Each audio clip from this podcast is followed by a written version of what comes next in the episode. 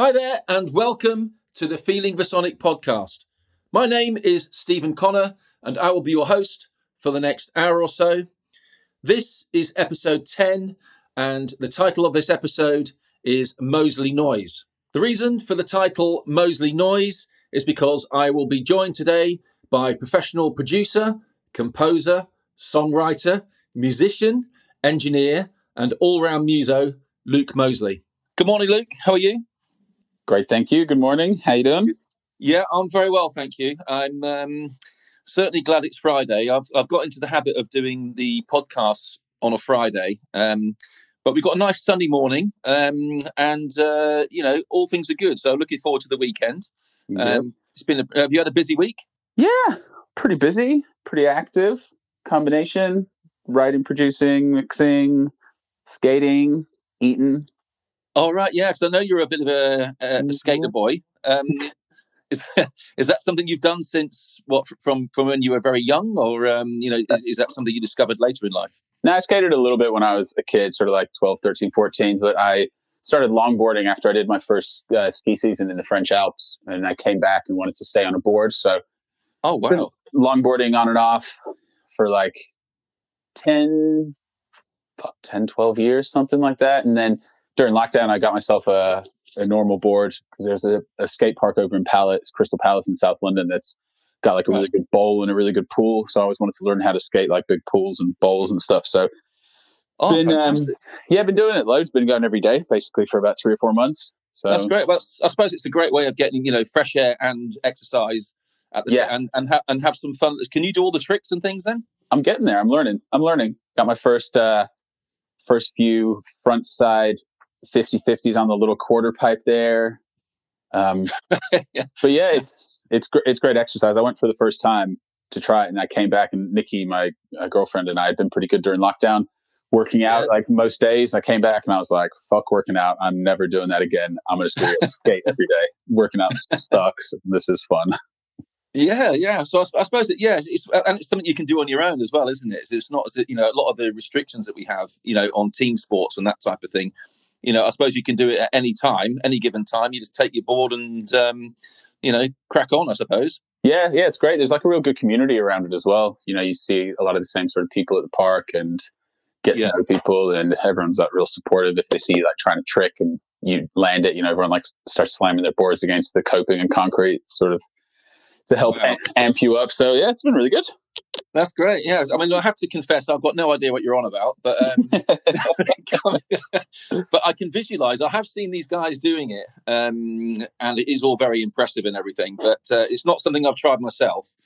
But um, yeah, so are there? Are they have world championships and all sorts, don't they nowadays? With um, yeah. is, it, is it a recognized is it a recognized sport or yeah it was, it? it was supposed to be i think it was the olympics was supposed to be that this was the first year that it was going to be so, oh. yeah, yeah. So it's like Olympic recognized. They've got like this street league skate series thing, which is like, you know, stupid money. I think like you win like 80 grand per competition. It travels all across the world. And then the Vans Park series, they do like a big worldwide sort of tour where they go to these parks and all the pros come and compete. And amazing.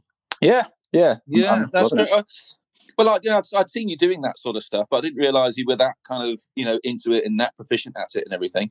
But I suppose the, the, the whole kind of skater, um, you know, community is it is kind of intrinsically linked with music as well, isn't it? Which, of course, your other great love, or your exactly, love. yeah, yeah, hundred so, percent, yeah. Um, and who could forget that? Was it Alanis Morissette, the skater boy? Come on, Stephen, you're better than that. Avril Lavigne, Avril Lavigne. Avril Lavigne. Don't pretend like you don't own all of her albums. I was close.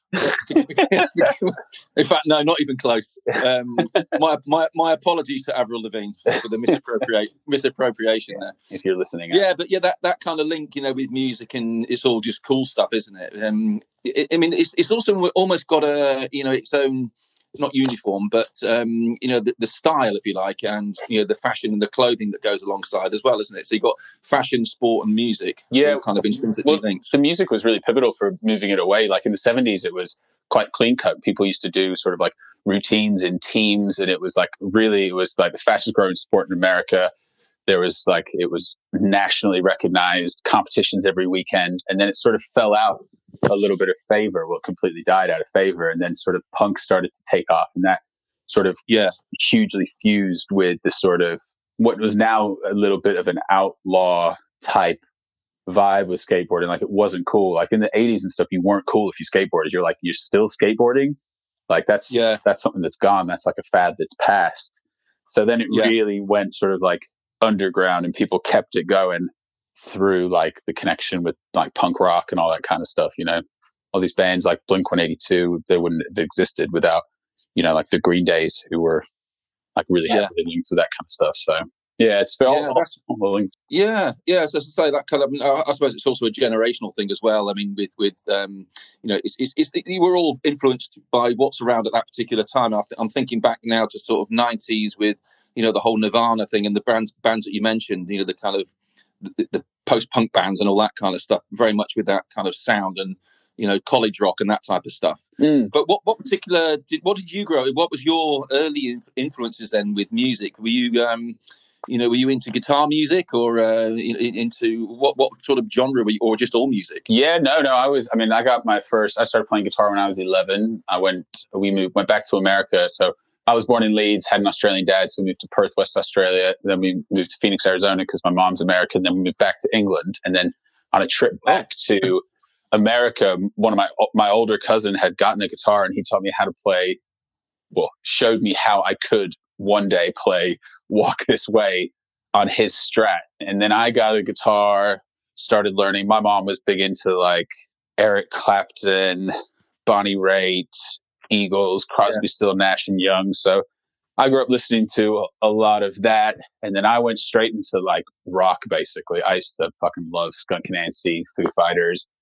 Went heavier into like some sort of metal stuff, like um, Glassjaw, and some like sort of rockabilly ish punk, like Rocket from the Crypt. Uh, it, it was yeah. just all guitars, buying Kerrang every Wednesday. If you didn't listen to rock or guitar, I didn't, I didn't want to talk to you. I didn't give a shit. So I was very, it was back in the days when it was all very, you know, your music was such a huge uh, factor of your identity. You know, you had rock, you had, you know, moshers and you had like chavs, and there was a very Yeah. clear divide. It's not like now where you can just listen to all types of music. Mainly, I think Yeah. because back then to buy a record, it was 10 pounds and you're not just going to spend 10 pounds on like um, an EDM record. Obviously didn't even Yeah. exist then, but like a trance record just to think like, oh, I'll just try this out because Yeah. that 10 pounds was Well, that's yeah. I mean, that's that's really interesting. I mean, but I've got a question for you. Um, is rock and roll dead? no, definitely not. I think it's, I don't think. it's a Yeah. resurgence. It's, there's a lot of, a lot of great bands that are definitely doing well. I think it's just, I think it's just morphing as it always does. Yeah, yeah, and I think it's also it's also you know how you know the digital age that we live in. You know, you mentioned about you know ten pound for a record and all that sort of stuff. You know, those days are generally gone, aren't they? So it's it's it's how how we consume music nowadays. I mean, and as I'd be interested in your answer as a kind of music you know producer. You know, the artist. I mean, what is the aim of the artist now? Is it to sell records? Is it to get known? Is it to be, you know, to get so many streams on Spotify? What What's the kind of goal uh, in today's artist to, to where they kind of want want to, want to be? I mean, everyone has a different idea. It depends on their motivation. But for me, the the aim that I always try and help artists with is to create their own community and ecosystem. I suppose you know if you have it's the whole one thousand true fans thing. If you can have a thousand people that'll buy everything you do and put out, and you can get and you can give them a hundred pounds worth of value a year, that's fucking a hundred grand you made that year. That's like yeah, that's enough to put back into your music to support it. You know, a lot of people will be chasing streams, which is fine. Streams you can leverage to shows, I suppose, with booking agents. But realistically, you know, you're talking what's like four grand for every million streams, depending on the territory. Yeah. And if you're on a label, they're taking, you know, a large portion of that because they own the master rights and the master rights gets at least like what, 75, 80% of all Yeah. the um, income from streaming. So I think all of that should just be used as a product. So yeah, get people in your world. And then it's really like merch and live shows where you're going to be able to support yourself. And now with live shows, obviously in the shitter, it's really you know, merch and just yeah, people just wanting to be yeah as close to you as they can, I suppose. Yeah, I think that's right. And think with, with this, uh, and obviously it's very difficult at the moment for for everybody in, in, in the music sector or the or the entertainment sector, of course, um, and the arts. Um, you know, it's extremely difficult. You know, as you as you just quite rightly pointed out, the vast majority of income would come through merch and through you know CD sales, or whatever it might be, at events. So um, without those, it's it's um, you know it's a difficult time for everybody, isn't it? It is, but I, I don't think that is necessarily you know there's there's two sides to that as well you know going out on the road is expensive you know so mm. yeah you'll sell more merch but realistically yeah. if you can build an, a fan base and a family around you who you have access to you know actual email addresses and you're yeah. being as creative with your merch and your offers as you are with the creation of your music i don't think there should be people aren't not wanting to spend money. People are not wanting to stay connected with their bands. There was um, a great sort of interview with this guy, and he was a musician, and he sort of had these various levels on his website. So, you know, twenty dollars you get the album, uh, thirty dollars you get the album and a T-shirt, uh, and anyway, you worked your way up and up. You know, thousand dollars I'll come play at your house for you and some friends. Um, Two thousand dollars I'll come to your house and I'll cook you a meal. And then he had and he had one for nine thousand dollars, which was um, I'll come and pick you up. We'll hang out all day, and at the end of the day, you can have my Volvo. well, that's one way of. Uh, it must well, it's much more fun than we buy any car.com, I suppose. Yeah, but, well, um... I just I just thought it was so interesting. You know, like you could you yeah. could you could say have um, I don't know you could go and do a series of busking tours where you set up some kind of I don't know, fucking mobility scooter type thing where you have everything on yeah. it and you cruise this mobility scooter around and it's in all your social media and everyone sees it. And everyone's like, that's so cool. It's like a pimped out mobility scooter that he busks with. And then why not at the end of like that little mobility tour, whatever you would call it, why not put that on and say like, you can come and you can take it home with you and you can take it, yeah. You know, piece of, of the whole uh, journey and process, I guess. Yeah, and that's the thing. I think it's being creative and coming up with ideas. And one of the things that I've noticed that you've been doing, um, not sure how long you've been doing it, probably six months or so, maybe more, is your Try It Tuesday. It's about about a year and a bit now, actually. Know, I think. Oh, is it really? Yeah. Yes. I mean, but that's that's just something as simple as that. You do like just for anybody that hasn't uh, seen or heard it. It's uh, Luke does a it's almost like a what 30 45 second grab of um, hints and tips of what what you can try with your music or um, you know, but it's it's got it gets a really good reception, doesn't it? And people do like tuning in and listening to what you have to say on a Tuesday. Yeah, yeah. See, people seem to be engaging with it. It's just an attempt to, you know, make something that'll uh, spark a different way of approaching something, whether it's yeah. Com- like composition or mindset or you know business. It was partly to hold myself accountable to doing it on a day of the week, and then yeah, just yeah. making it under the minute long um, limit on Instagram, really. Yeah, yeah, and I think I think that's re- that's really good, and that's something. So if anybody hasn't seen that, um, I'll put all your links and everything to it. So oh, great. in the in the show notes. Thanks.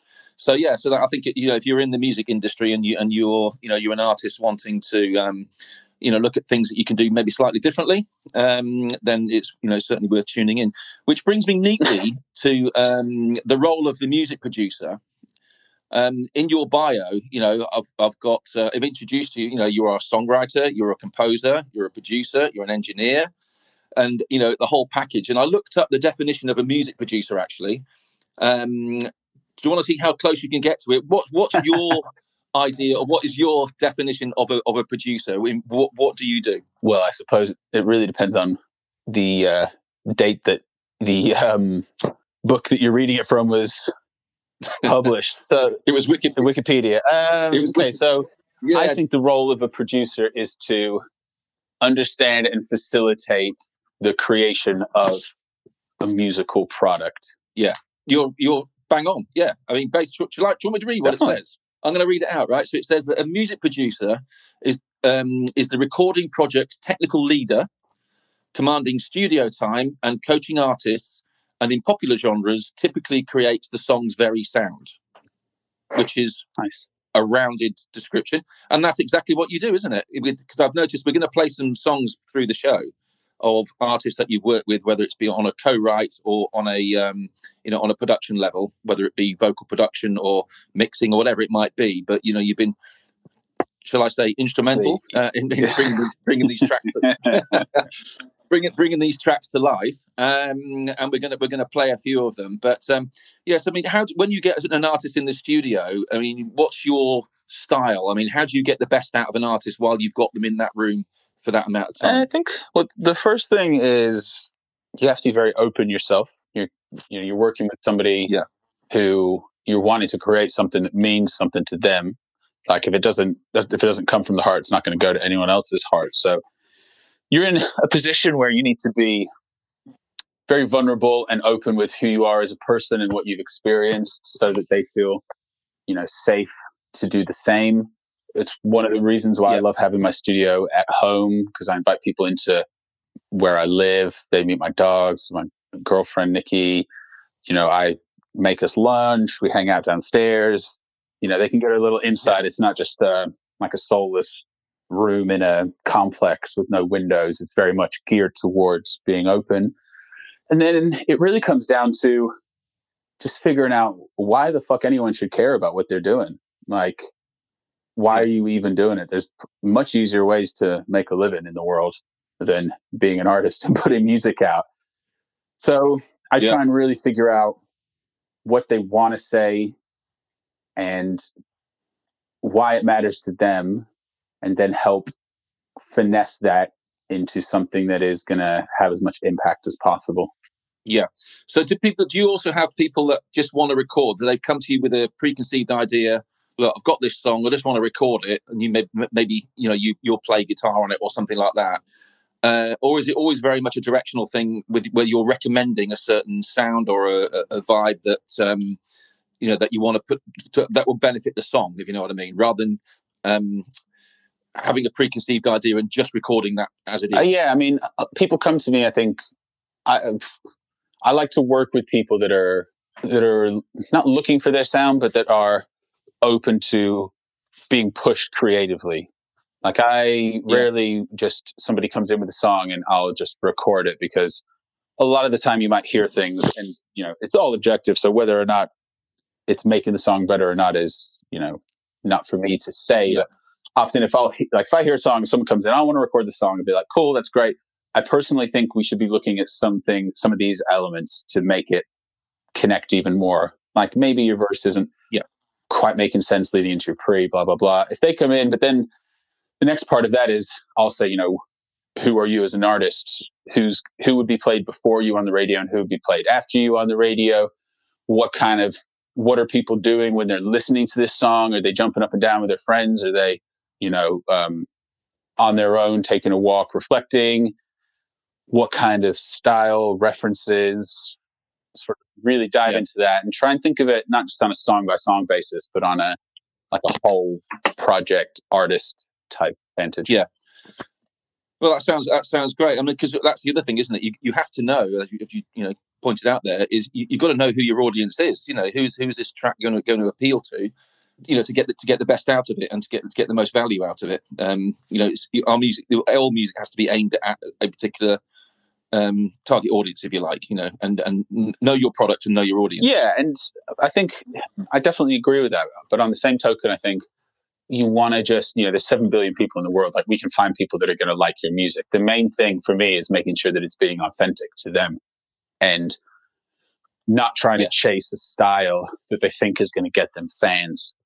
You know, um, yeah, that's a yeah. really important thing because I want to I want to write timeless music. I don't want to write fad driven music that's going to disappear in in four years so yeah so yeah. yeah the authenticity is a huge part for me and then translating that authenticity into how they represent themselves in like image as well is going to be really important and then finding the fans that are like i just love everything about this person they're so genuine and yeah that's absolutely right okay we're going to have a listen to one of the tracks that you've um, that you've worked on and um, co-written um, and and produced, or you know levels of, of um, you know production through you.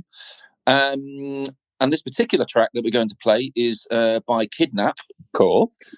Featuring featuring Leo yep. Stannard. Yeah, yeah. I do. the one. It's called yep. Grow. Yep. It's called Grow, and um, probably worth pointing out that this track has had over 3 million, 3.2 million streams on Spotify. So well done, man. It's just that's absolutely brilliant. It's Grow by Kidnap featuring Leo Stannard. I will trace the footsteps, the ones we walk for years, and lines that lead us right back, lead us right back here. And time will always march on, might not talk for a while, but love will lead us right back lead us right back here. Oh, I said,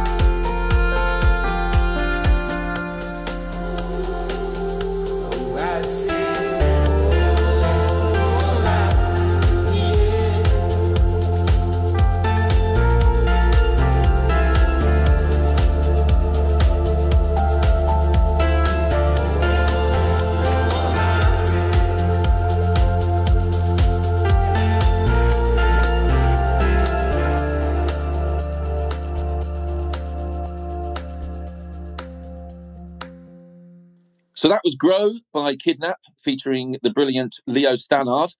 And going back to the, the music, Luke, and everything else like that, I mean, that was a fantastic production, great song, and obviously it's all proving to be very popular. Um, I just want to ask you from when you started out, you mentioned that you started playing guitar at 11. Did you have aspirations to be an artist? Was that your first kind of thing? Did you just want to make music, write songs, play guitar? I mean, have you been in bands and things along yeah, the way? as yeah. I just wanted to be a guitarist. I didn't even want to sing or anything. But basically, when I was about 17 or something, we couldn't really find a singer. And I started singing and playing more acoustic stuff. I used to love listening to like John Butler Trio, Dave Matthews and Tim Reynolds did a fucking great Live at Luther College album that was real rhythmical, great songs. And I then did like a, yeah, an acoustic solo project called Elmo, L dash M-O, uh, you know, Luke Moseley type thing. So I did that and I toured around. I did like a bit of a world tour I put together at one point, released some, um, I released one album, two, two albums under that moniker. And then translated that into a band that moved more indie to rock called Time of Haibu. That then moved into the rock band, which is called was called I Swim with Sharks. So we toured all around, and I was the guitarist and singer in that three piece. And that was when I was still living in Leeds. We used to go to Greenmount Studios with Lee and Jamie, who were fucking great, to record all the stuff there. I didn't really care about recording. I just wanted to be in a band and let somebody else deal with all that. Yeah. Then when that band ended, I moved down to London, which is about seven or eight years ago now, and wanted to keep making music. And I had sort of loosely touched on production before. I'd done little bits and pieces, but I hadn't really focused on it. And then I just sort of went in hard on doing tutorials online and writing my own sort of electronic-ish yeah. solo songs and then that sort of transitioned into not really wanting to do an artist thing then and just yeah started to work with other people and collaborating and yeah so had had you learned did you were you noticing or observing what you know the the recording the engineers were doing or you know how they kind of got everything into the machine and and, and mix songs i mean have you got obviously you've got a good ear for you know, for mixing and all that sort of stuff. But did you notice what they were doing, and and so that you wanted to be able to do that? Very yourself? little, to be completely honest. I when we recorded, you know, we were it was pretty fast. It was like go in one day, track two or three songs, go in another day, do, do the vocals, mix, done. Like those boys worked so fast, and you know, we didn't have much of a budget, yeah. so it was a typical case of like rush, rush, rush. Um, I picked up little bits, but I was never never overly fascinated with it for some reason. I probably could have learned a lot more if I'd paid more attention in those sessions. But um, yeah, but yeah, it yeah. was more just wanting to have a finished product that motivated me to learn more about it. It wasn't that I, you know, a lot of people, you know, say like Lee and Jamie as well. There, um, they just love gear. They love knowing about it. They love like getting old vintage gear and how it works and you know fixing it up yeah. and all that kind of stuff and just really into the sonics, yeah. the, the, the, mechanics, sorry, of it, the physics, I suppose, not, not mechanics. Yeah. Um, whereas mine was always, I want to get an end product, so I'm going to learn this other stuff. Sure. And what's what's your um? Listen to me as if I know what I'm talking about. Your uh, your so DAW. I use, what, yeah, I use Ableton Live use? for probably the past five, six years or so. I used to use Logic and then shuffled across to Ableton. Yeah, that's not what I know too much about. I mean, I've just literally got I've got Logic um, just very recently, and I'm still like you say. I mean, I've been looking at kind of YouTube tutorials, but I, I think you know it's very difficult to teach yourself. Mean, I did teach myself guitar and things, but you know when it's when it's technical stuff, it kind of it just, just goes over my head, you know, and, and it and it kind of it doesn't scare me, but it, it just puts me off, and to the point where I think I'm never going to be able to master this like somebody that knows what they're doing. Do you know what I mean? It's it's I'd rather get somebody else to do it, and I'll just hopefully just concentrate on just doing the music because I think when you try and do everything yourself, and I know as musicians and everything else nowadays, uh, one of the things I've been talking about on the podcast is that you literally. You know, you know. I'm interested in talking to people who have this entrepreneurial approach to to their music and how they make the music and distribute and play the music, um, because it, it is it's it's a one kind of stop shop where as an artist today, you've pretty much got to do everything. I'm not just not necessarily saying you do all your own production and everything, but at least have an understanding of what's involved. Yeah, for sure. I mean, it can only help you as well. You know, knowledge is power, as as the saying goes, and being able to talk yeah. to producers and being able to, you know, understand business side, everything. It all feeds yes. into just feeling confident in where you are. If you if you let somebody else, you know, even learning a little bit of logic is great for like if you go into a studio and yes. some you know that maybe the reverb size is too big or the decay is too long or the delay the the feedback is too high yeah. so you can just be like cool can we reduce that feedback yeah yeah absolutely and one of the things i was um, just recently um, you know my, my sort of love of oasis all mm-hmm. things oasis um, and it was the 25th anniversary of the the, the second album what's the story morning glory and I, was, I watched the documentary where they at rockfield studios where they went down you know as a band i mean you know, I'd like to think this sort of thing still does happen, but they went over there and took over the studio as a res- residential studio. And um, you know, they did an album in, it was literally a track a day in 12 days. Half the songs that they had Mm. weren't even written.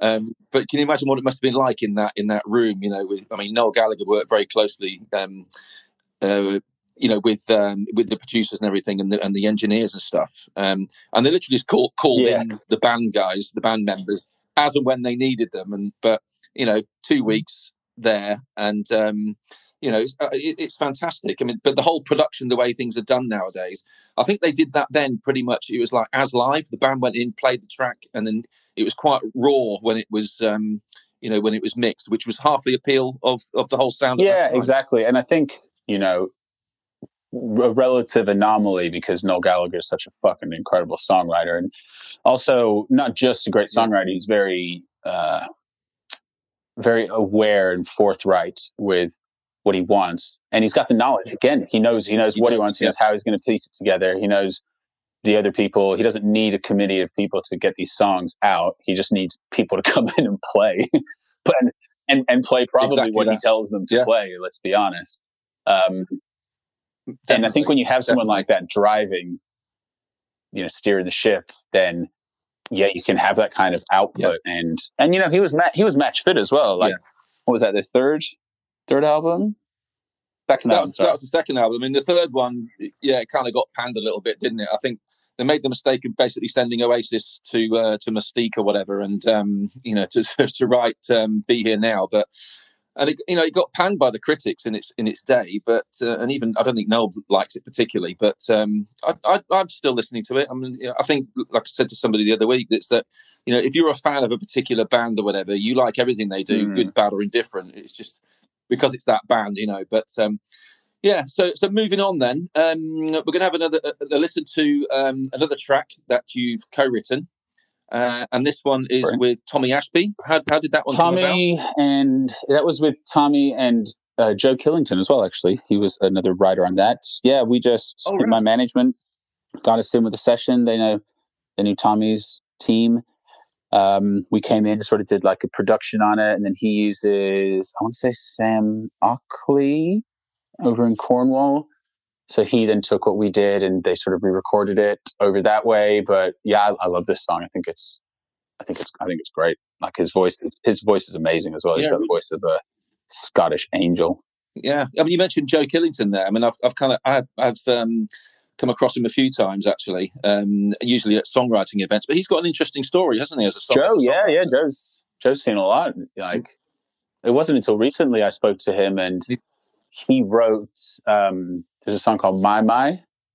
I think it was My My. Yeah, and uh Yeah. it's like an old house song. And my friends, they used to run a night called Filthy Habit up in the north. I used to rinse that all the time. And I was talking to him, and he's like, "Yeah, I wrote that song." I was like, "What?" Yeah, Uh, amazing.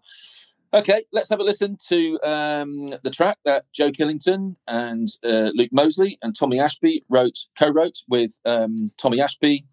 Uh, it's called "Someone New."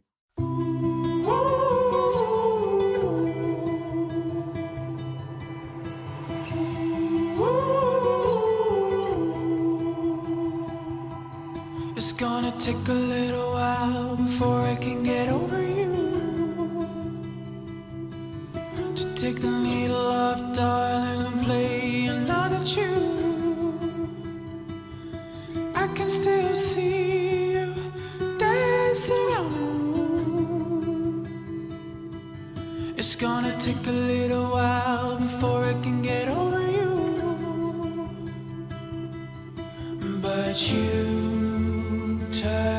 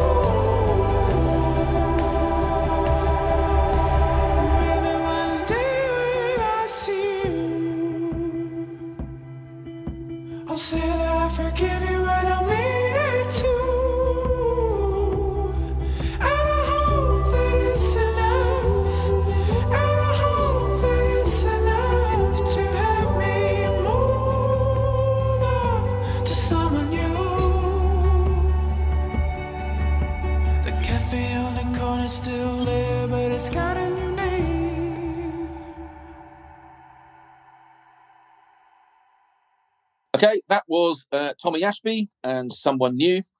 Um, going back to your studio, then, Luke. I mean, you're you're in Brixton, aren't you? Isn't it Yeah. Brixton, South London? Pretty much, yeah. Streatham Hill, if you want it to be technical, but just up Brixton Hill, not far at all.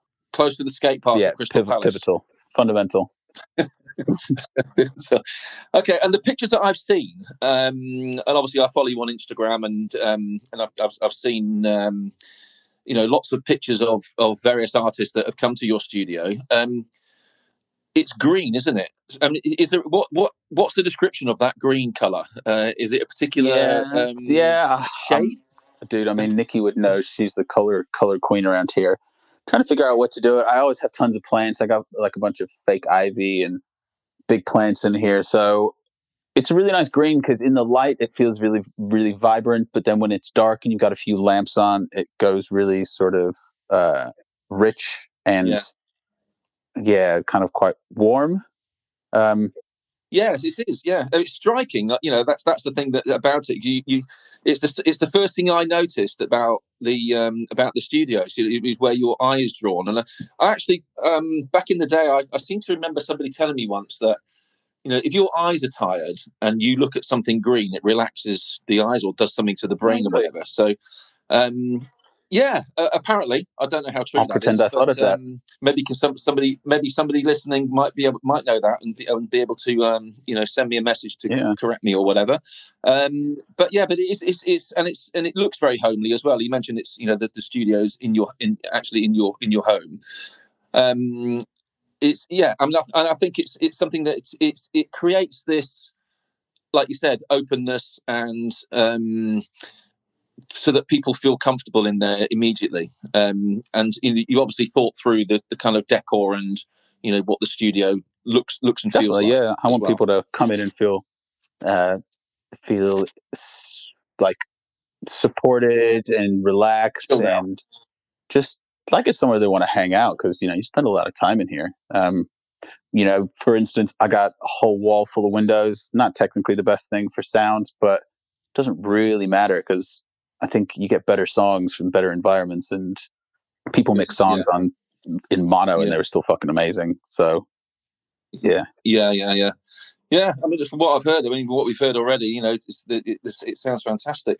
I'm just going to ask you about. So, what, what do you think um, about the album concept nowadays? I mean, do people are still is it, is it people mostly making kind of singles and EPs, or um, you know, is the album concept? Do you think people still expect albums from artists nowadays, or you know, what, I don't, don't think anyone over anyone under the age of I mean, really, if I'm being honest, I don't think anyone under the age of 30 expects or even cares about albums on the whole. My youngest sister, she will absolutely love a song. And I'll say, Oh, have you heard this one on the album? She'll be like, What? It's on an album? Huh? She won't, she won't give a fuck Yeah. because of the Yeah, singles yeah. market. And I think I actually think it's quite good for new Yes. artists, particularly because you can invest this money creating a song and you can really get the most out of your investment because you can spend your time really pushing it. And then you can pivot a little bit. You know, as an artist, your tastes are always changing and you're wanting to put more attention maybe on an, a- one aspect of a sound or maybe your songwriting. And so if you just go in and write like, write and produce five songs in two months, and that's going to be your release for the next year, you know, halfway through, Yeah. you might think, I don't even, this doesn't even like resonate with me now. So I think it's, I think it's quite good in that respect. I think, I think I still listen to albums, but it doesn't Yeah. change my, yeah, I don't know, to be honest. It's, Oh, it's interesting, isn't it? I mean, I, I think you know if you if you do release a single or a band releases a single, an artist releases a single. Um, we mentioned streams on Spotify and you know um, Apple Music, and obviously when you release it, it goes on all the digital, um, you know, streaming and download platforms and stuff, which is great and everything.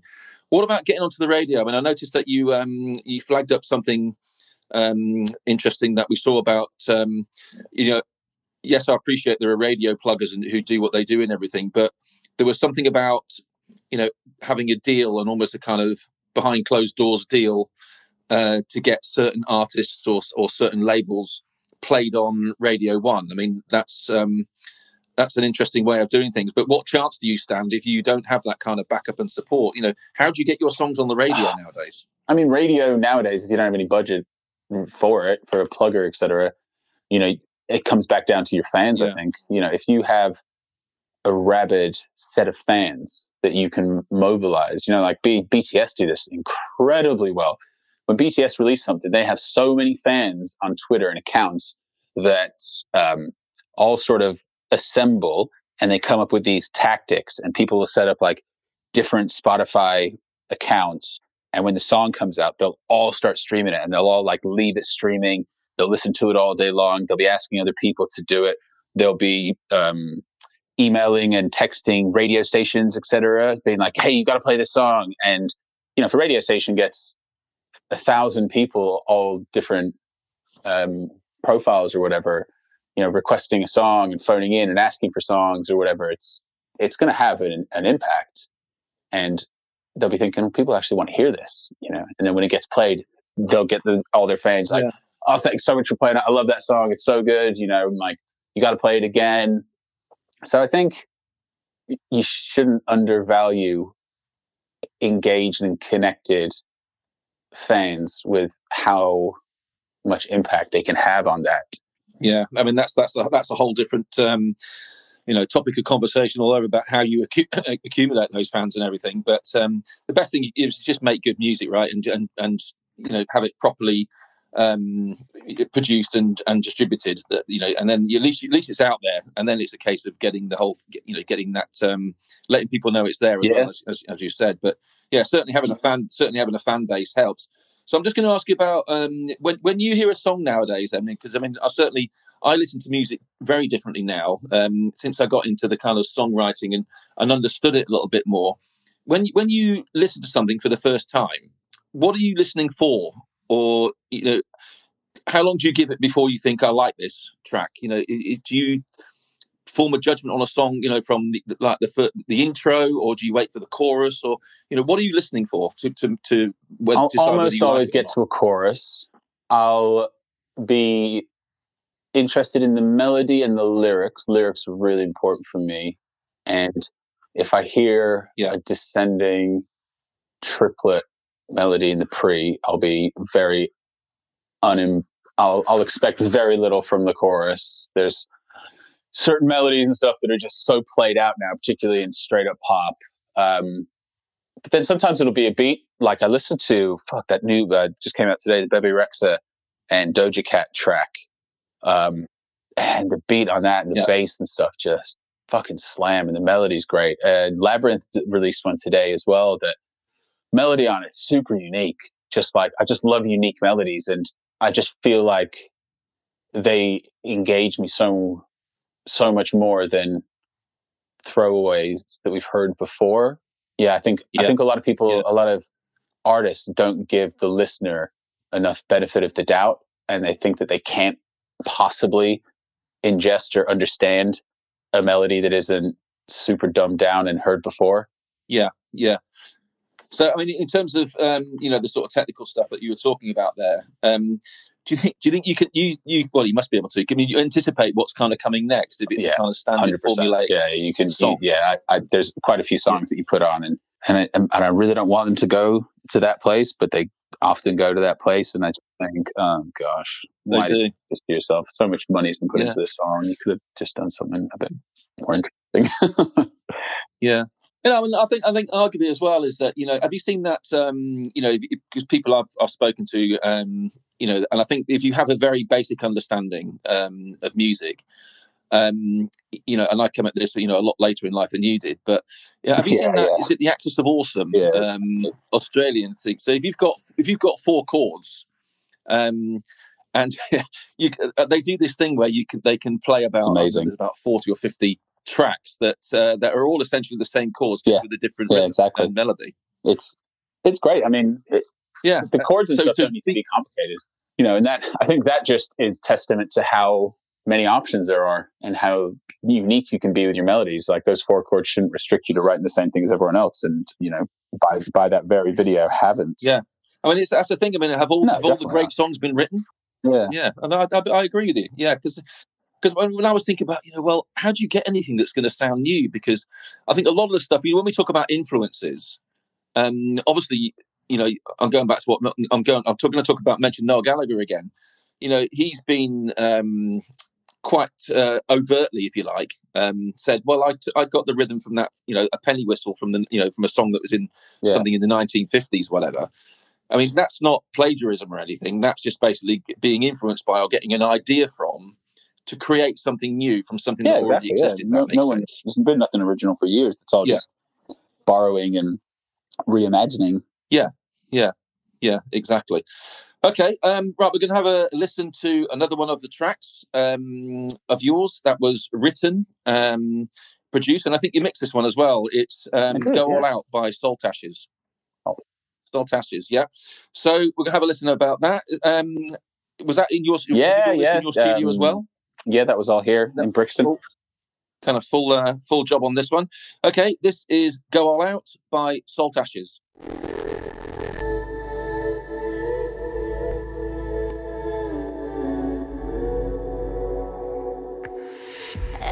ask my younger self, do you wanna be free if you know you'd be where I am right now? Would you follow the flame?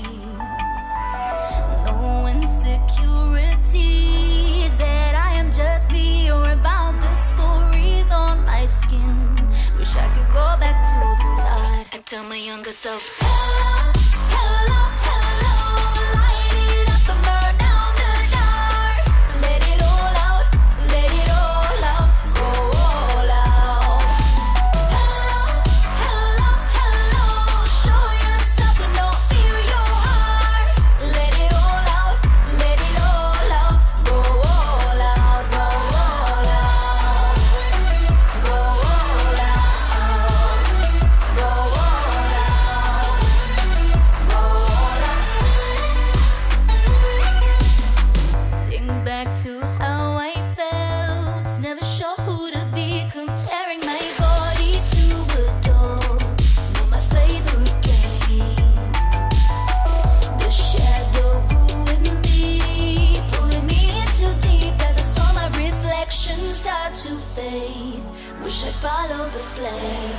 tell my younger self.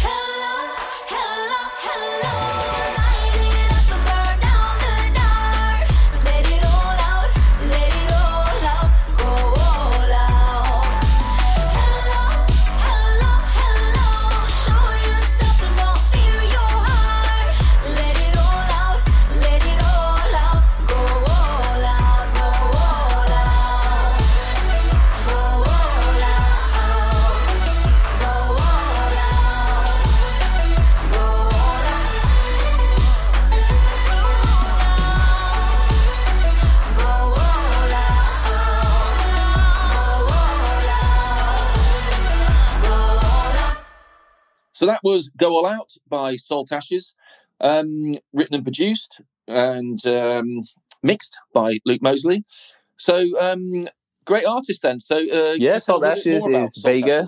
Uh, lives in London. Great artist. lover her visuals. Really awesome performer. We've done a couple songs together. Did that one and another one called Totally Faking. But she's just released. I think she just released a new one actually yesterday, which I need to check. out. No, today. Sorry, not yesterday. Today.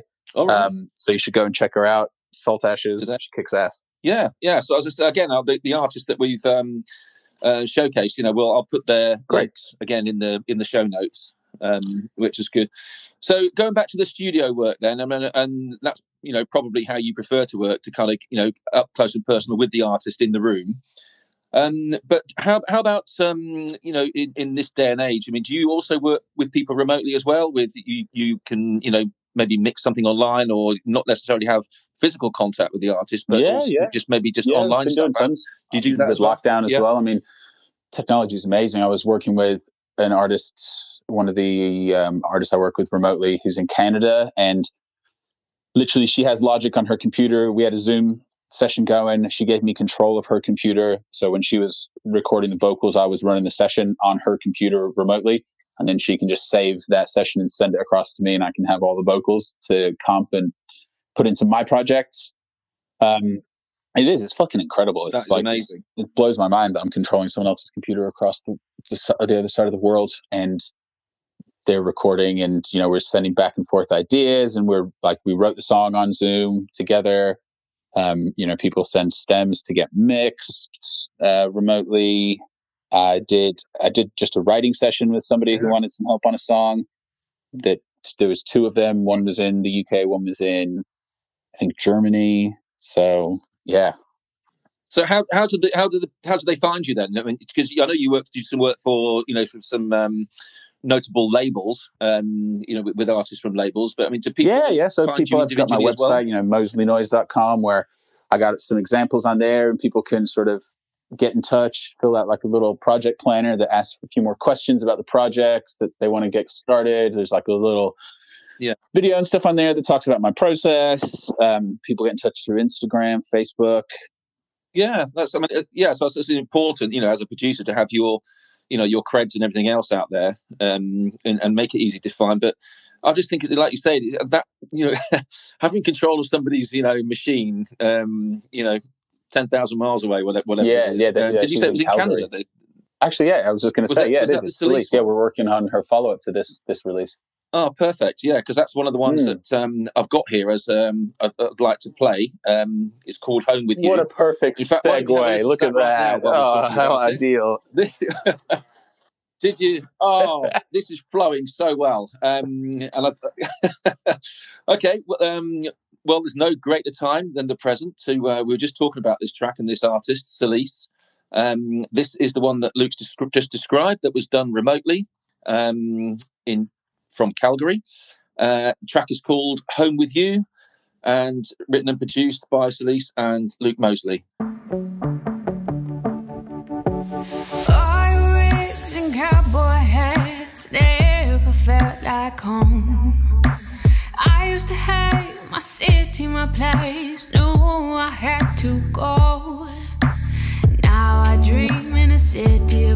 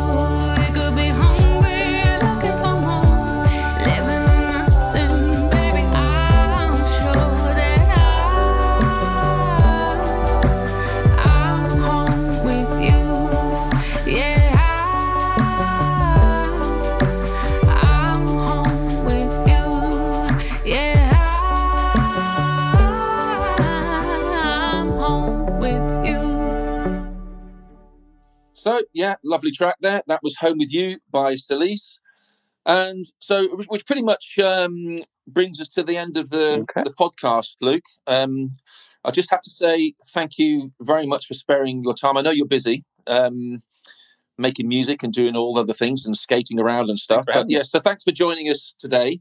Um, yeah, no, my pleasure, and you know, really interesting stuff. Um, I don't think we were too technical, were we, with, with stuff? I mean, because I know nothing about music production, but I think as a podcast with people listening, and it's interesting to find out, you know, how this music gets out there. You know, how how it's how it's produced, and and the reasons that artists do the things that they do, and you know, Thanks. you do what you do very well. Um, you know, from what I've seen, and obviously from what from what we've heard. And um, yeah, so as I say, I was, I was trying to say goodbye, wasn't I? so I could I could talk music, um, you know, with you for you know for, for a long period of time, and, and, and we have done as well. So um, what yeah, what have you got? So what's next for you? Have you got something coming up that's um, The weekend, what were you I'm taking my nephew skating. Yeah, exactly. I'm taking my nephew skating. I generally Skating. try and just stay out of the studio on the weekend. So skating, eating, drinking beer, and yeah, and then get back in the studio. Sounds good. In the studio today. So yeah, loving life. Nice, good stuff. All right, mate. We'll have a fantastic weekend. Thanks again for um, for joining Thanks. me on the on the Feeling Masonic podcast. You've been um, a great guest. Really good to talk to you, Luke. And, Looking forward to it. Thanks for uh, having me. I'll see you soon. So, my thanks again to Luke for joining me on this landmark 10th episode of the Feeling Masonic podcast. Really hope that you've enjoyed the show. If you like what you have been hearing on the podcast, then please do share with a friend who you think might be interested in the content and the topics of conversation or the podcast in general. Also, be fantastic if you could follow the podcast, Feeling Masonic, and or subscribe on Apple Podcasts or follow on Spotify or wherever you get your podcast fix from. Be fantastic if you could leave a review. Uh, it really does help to get the podcast noticed and obviously spread to a wider audience, uh, which would be fantastic if you could help me to do that. So, thanks again for listening. And until next time, keep calm, stay safe, and God bless.